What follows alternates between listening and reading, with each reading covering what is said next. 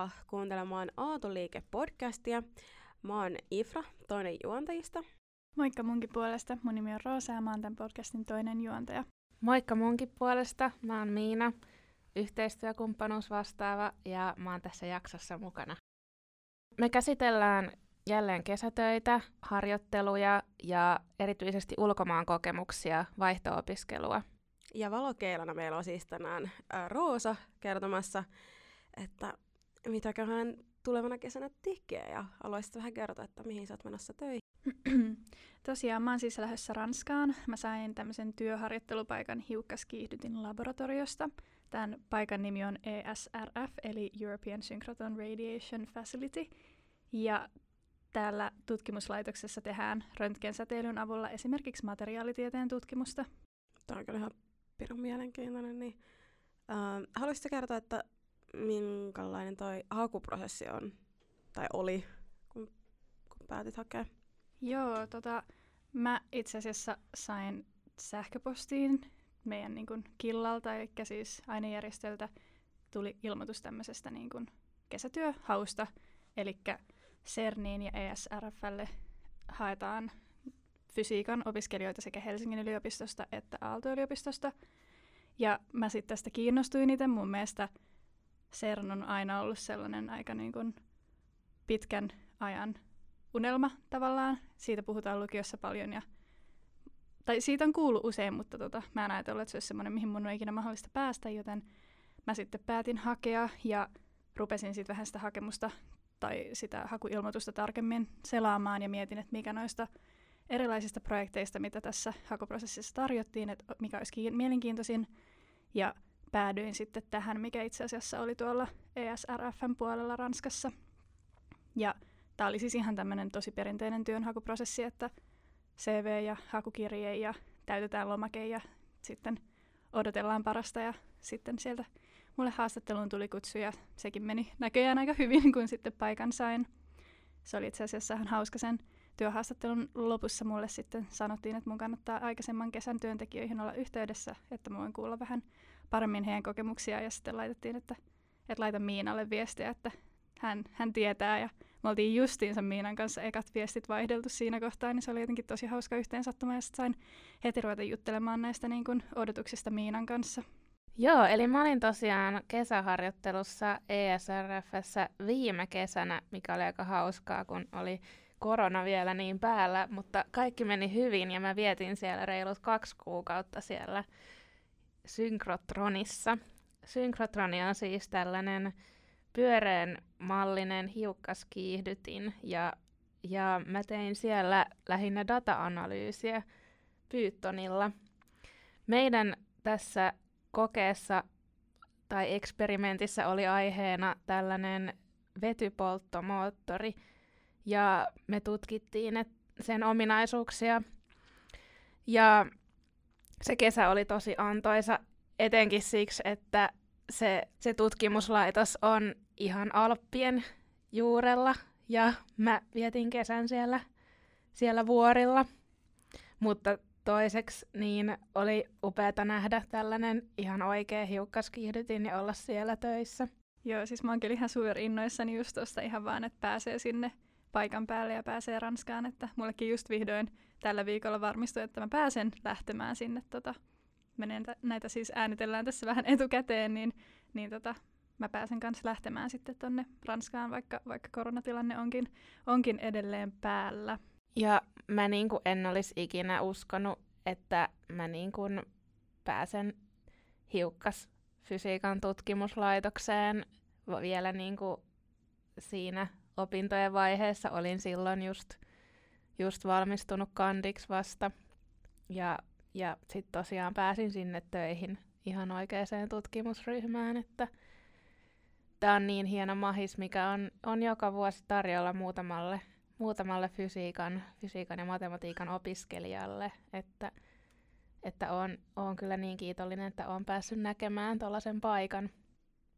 Haluaisitko sitten kertoa, Roosa, että minkälaisia odotuksia sulla on sitten siellä? No joo, mä en itse asiassa ihan vielä niin kuin tiedä, mitä mä odotan. Mä en oikein osaa sanoa, että mitä siellä tulee tapahtumaan. Mä en ole kokenut ikinä mitään tämän tyylistä, niin, niin tosi hankala silleen asettaa minkäänlaisia odotuksia, mutta ainakin semmoiset niin kuin aika yksinkertaiset jutut, että, että kiva päästä näkemään uutta, uutta kaupunkia. Mä en ole ikinä tuolla päin Ranskaa ollut. Ja se, että pääsee tutustumaan uusiin ihmisiin ja näkemään jotain ihan ihan uutta. Ja se, että mä varmasti opin tosi paljon ton kesän aikana uusia asioita. Mutta kyllä mua vähän jännittää jotenkin se, että, että enhän mä niinku oikeasti osaa mitään. Että Miinakin sanoi, että, että pääsi sitten, kun oli valmistunut kandiksi. Ja mä en edes ole valmistunut kandiksi vielä tässä kohtaa, että minkä takia ne on mut sinne valinnut, että enhän mä niinku mitään vielä tässä kohtaa tiedä mistään. Niin se kyllä jännittää tosi paljon, että miten mä sitten pärjään siellä.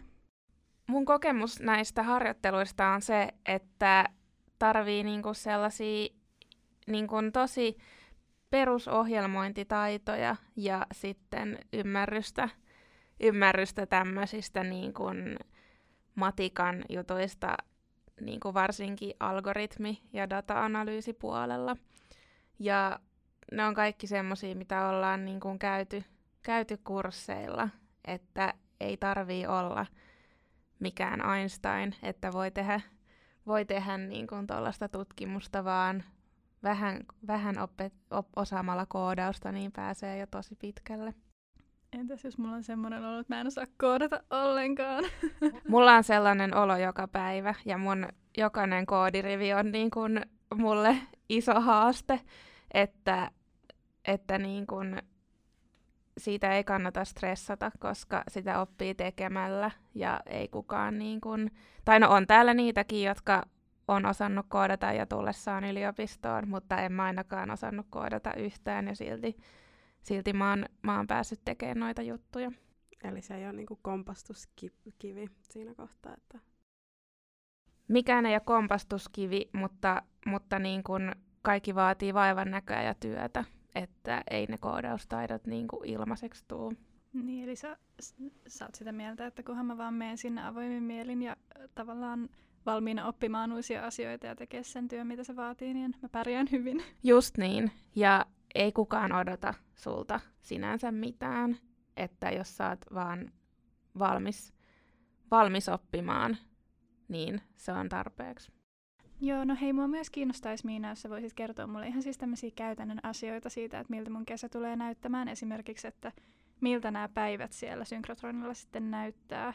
Joo, eli mä tosiaan aina aamulla heräsin sille, että on joku 30 astetta lämmintä ja aurinko paistaa mun ullakkohuoneiston kattoikkunasta suoraan kasvoille.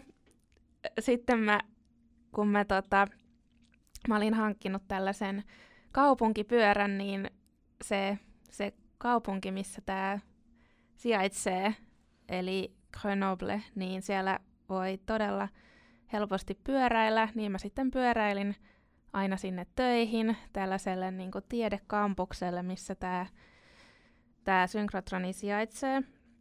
Siellä on muitakin tutkimuslaitoksia tosi paljon ja siellä oli tosi tämmöinen se oli tämmöinen niinku teknologiakampus, missä sijaitsee useita tutkimuslaitoksia.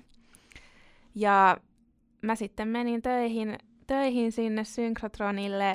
Täytyy aika monta kulkulupaa aina näyttää, kun se on todella, todella niin kuin isojen turvatoimien ympäröimä. Ja mutta sitten kun pääsin sinne labraan, niin yleensä istuin, istuin siinä tietokoneella tekemässä vähän temppuja datalle ja sitten välillä kävin siellä itse labran puolella katsomassa, kun meidän, meidän tutkimusryhmäläiset tekee, tekee niitä kokeita siellä ja vähän auttamassakin joskus. Vitsit, mä oon niin innoissani. Onneksi, onneksi mulla on ilmastointi mun varaamassa asunnossa, että mä jotenkin kestä kuumuutta ollenkaan, mutta Joo, haastavinta siellä oli ehkä se kuumuus, että oli välillä 37 astetta lämmintä, mutta onneksi siellä vuorilla on vähän viileämpää.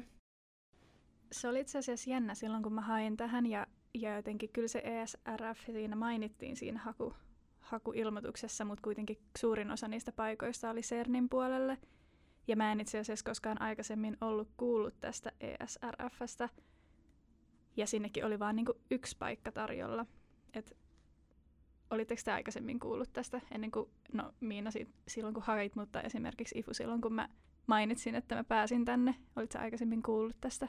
oli mä aikaisemmin kuullut oikeastaan, että tota, En mäkään ollut kuullut aiemmin. Kaikki aina vaan puhuu CERNistä, ja sehän siis sijaitsee Sveitsin puolella ja on tosi kaukana esimerkiksi kaupungeista, kun sitten taas ESRF on tämän suht ison kaupungin ytimessä, mikä tekee siitä elämästä siellä ja kesästä siellä paljon monipuolisemman, kun voi tehdä paljon kaikkia asioita. Onko se sitten, niinku, jos se on siinä keskellä kaupunkia, niin kuin sä sanoit, niin onko se sitten koko kaupunki vaan sitä, vai onko siellä niinku muuta, muuta elämää mulle sitten tarjolla? Se on tosi monipuolinen ja eloisa kaupunki, että siellä on sellainen vanha kaupunki, missä on paljon ravintoloita ja kulttuuria. Ja tosiaan tää, se sijaitsee tosi keskustassa, mutta kuitenkin semmoisella vähän niin kuin erillisellä teknologiakampuksella, että siellä kyllä löytyy vaikka mitä tekemistä sit sieltä kaupungista ja etenkin jos, jos pikkasen matkustaa ulkopuolelle, niin pääsee tosiaan Alpeille ja tällaisille Alppijärville. No miten sä sanoisit, kun sä oot tehnyt, mä nyt niin kun mietin, miten mun kannattaa valmistautua tähän kesään, että kun sä oot kuitenkin tehnyt myös Aallossa tutkimusta sen kandityön, kandityön takia ja sitten, sitten tuolla ESRFllä, että miten sä niin sanoisit, että ne eroaa toisistaan sen itse, työskentely, että jos kuitenkin molemmat on semmoista aika lailla tietokoneella tekemistä, data-analyysiä ja tuommoista, niin miten mun kannattaisi nyt valmistautua ottaen huomioon, että mä oon Aallossa ollut jo tutkimusryhmässä? Se on ollut niin kuin, ne kaksi kokemusta, eli Aallon Aalto-yliopiston laitoksella työskentely ja tuolla tutkimuslaitoksella työskentely on ollut tosi samanlaista. Mä oon käyttänyt samoja ohjelmistoja, samoja menetelmiä, mutta sitten taas tutkimusala on ollut täysin eri.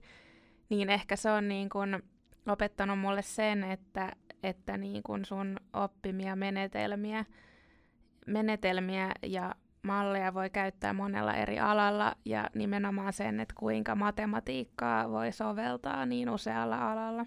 Niin, eli jos mä nyt tässä opin jotain, niin mä voin hyvillä mielillä tulla takaisin Suomeen, koska mä voin varmasti hyödyntää näitä mun oppimia taitoja sit, sit muuallakin. Ehdottomasti. Haluaisitko vähän kertoa, että mitä toi niinku käytännössä toi työharjoittelu niinku toimii? No joo, siis silloin kun mä tämän paikan sain, niin mun piti ensimmäisenä ilmoittaa siitä Aalto-yliopistolle, eli, eli niin kuin mun koululle tavallaan, että mä oon nyt saanut paikan ja, ja he antoi mulle mahdollisuuden, että mä voin sisällyttää tämän harjoittelun mun opintoihin, minkä mä teen. Mä lisäsin sen mun opintosuunnitelmaan, mutta tästä tekee mun mielestä tosi kivaa sen, että vaikka mä saan tämän mun opintoihin, niin, niin tästä silti maksetaan palkkaa ja tämä on niinku ihan kunnollinen työ, työkokemus ja varmasti tosi hieno sellainen, että – että vaikka mä tavallaan nyt lähden tonne Ranskaan tekemään hommia, niin siitä huolimatta mun työnantaja on esimerkiksi Helsingin yliopisto, että tämä tavallaan kyllä niin toimii silleen Suomen kautta myös, vaikka itse työ, työpaikka sijaitsee Ranskassa. Niin, ja siitä maksetaan sitten semmoinen ulkomaan korvaus, eli sua autetaan siinä matka- ja asumiskuluissa. Totta joo, se on kyllä, se on kyllä kiva. Mua ensimmäisenä tuli kauhea kriisi päälle, että voi ei, nyt mä joudun maksaa sekä Suomessa vuokraa ja Ranskassa vuokraa, kun mä oon vaan sen kaksi kuukautta siellä. Mä itse asiassa viimeisen kuukauden tästä työharjoittelusta teen Suomessa etä, etätöinä. Niin tota, kauhea kriisi tuli siitä, että mä joudun maksaa kaksi vuokraa, mutta sitten mä kuulin, että, että mulle, mulle korvataan tämmöistä asumista ja ma- matkustuskulut ja kaikki tollanen. Niin se oli kyllä sinänsä ihan helpottava tieto. Tämä on kyllä tosi mielenkiintoinen, että sä pääset tekemään työharjoittelua tuonne Ranskaan, niin, mutta olisi kiva kuulla, että tota, Onko tämä sitten sun ensimmäinen ulkomailla oleva sellainen työharjoittelu?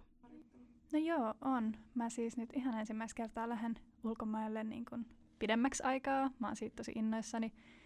Jotenkin tosi, tosi kiva kokemus varmasti tulee olemaan. Ja ihan semmoinen uudenlainen juttu lähteä pidemmäksi aikaa ihan asumaan sit ulkomaille.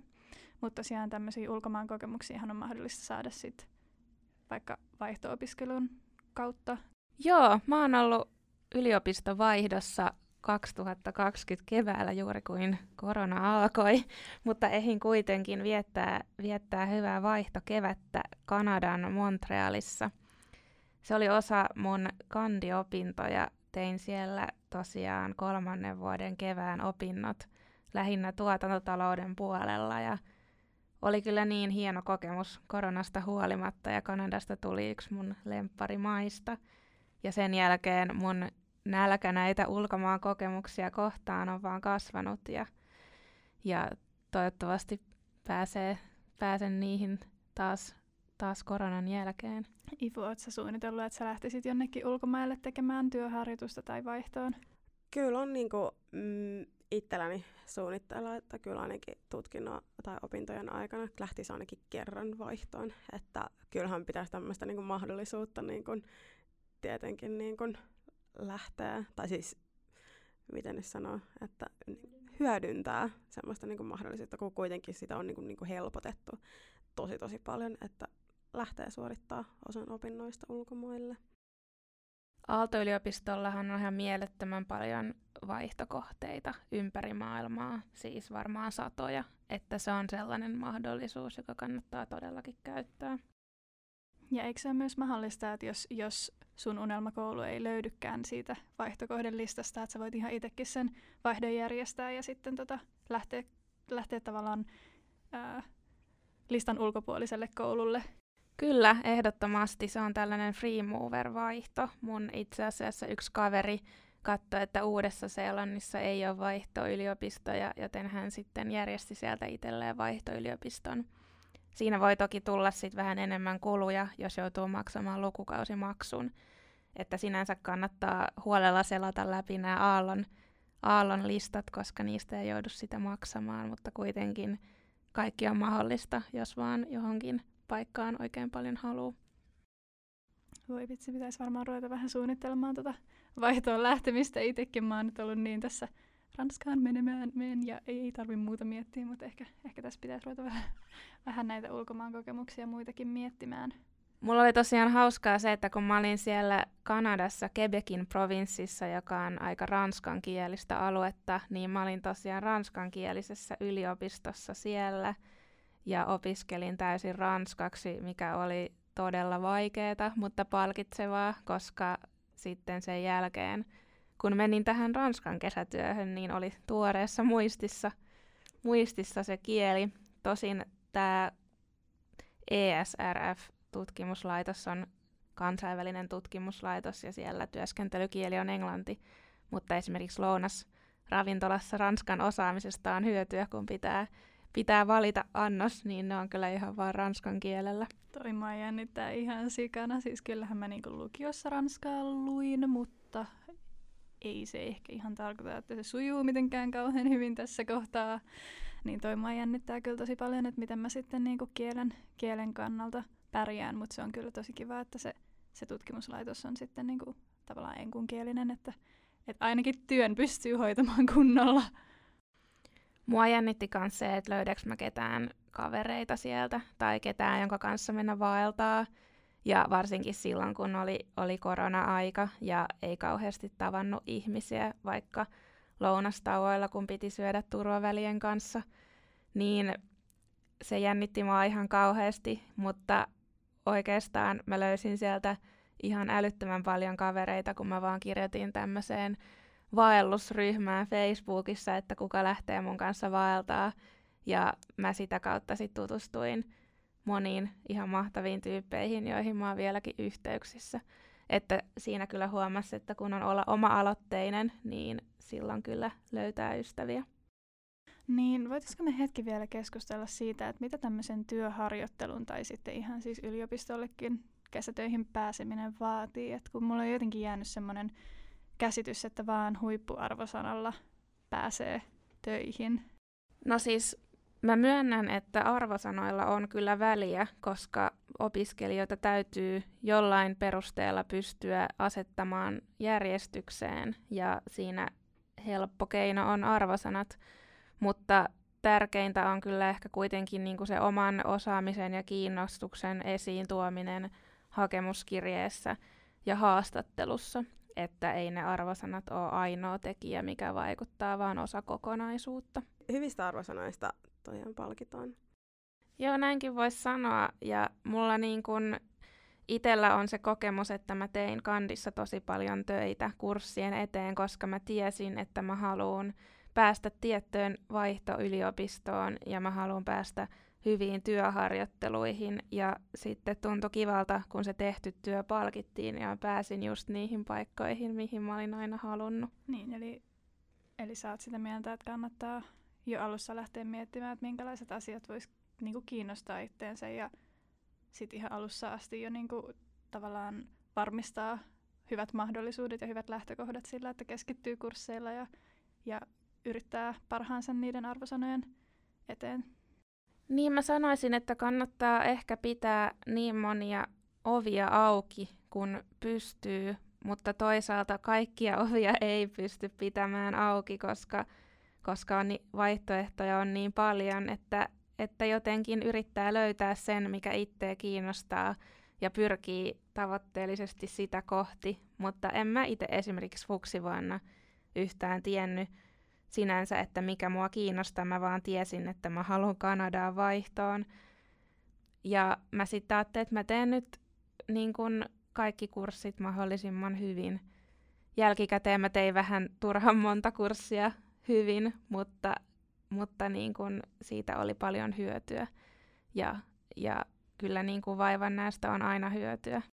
Mua niin itseäni jotenkin stressaa tosi paljon tämmöinen arvosanakeskeisyys ja just se, että mitä jos nyt mun koe meni huonosti tai, tai mä en ehtinytkään tehdä sitä viimeistä harjoitusta, mikä, mikä kurssilla oli.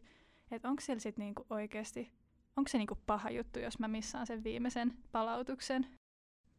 Niin no mä näkisin, että arvosanaa tärkeämpää on niinku se oppiminen. Ja mä oon ainakin itse aina keskittynyt siihen asioiden syvälliseen oppimiseen ja ymmärtämiseen. Ja se arvosana on sitten tullut sen mukaan perässä. Eikä se todellakaan haittaa, että jotain asioita jää tekemättä ja että ei ole täydellinen keskiarvo, vaan se on vaan osa niin kuin isompaa kokonaisuutta, jossa ratkaisee sun motivaatio ja miten sä todistat sen.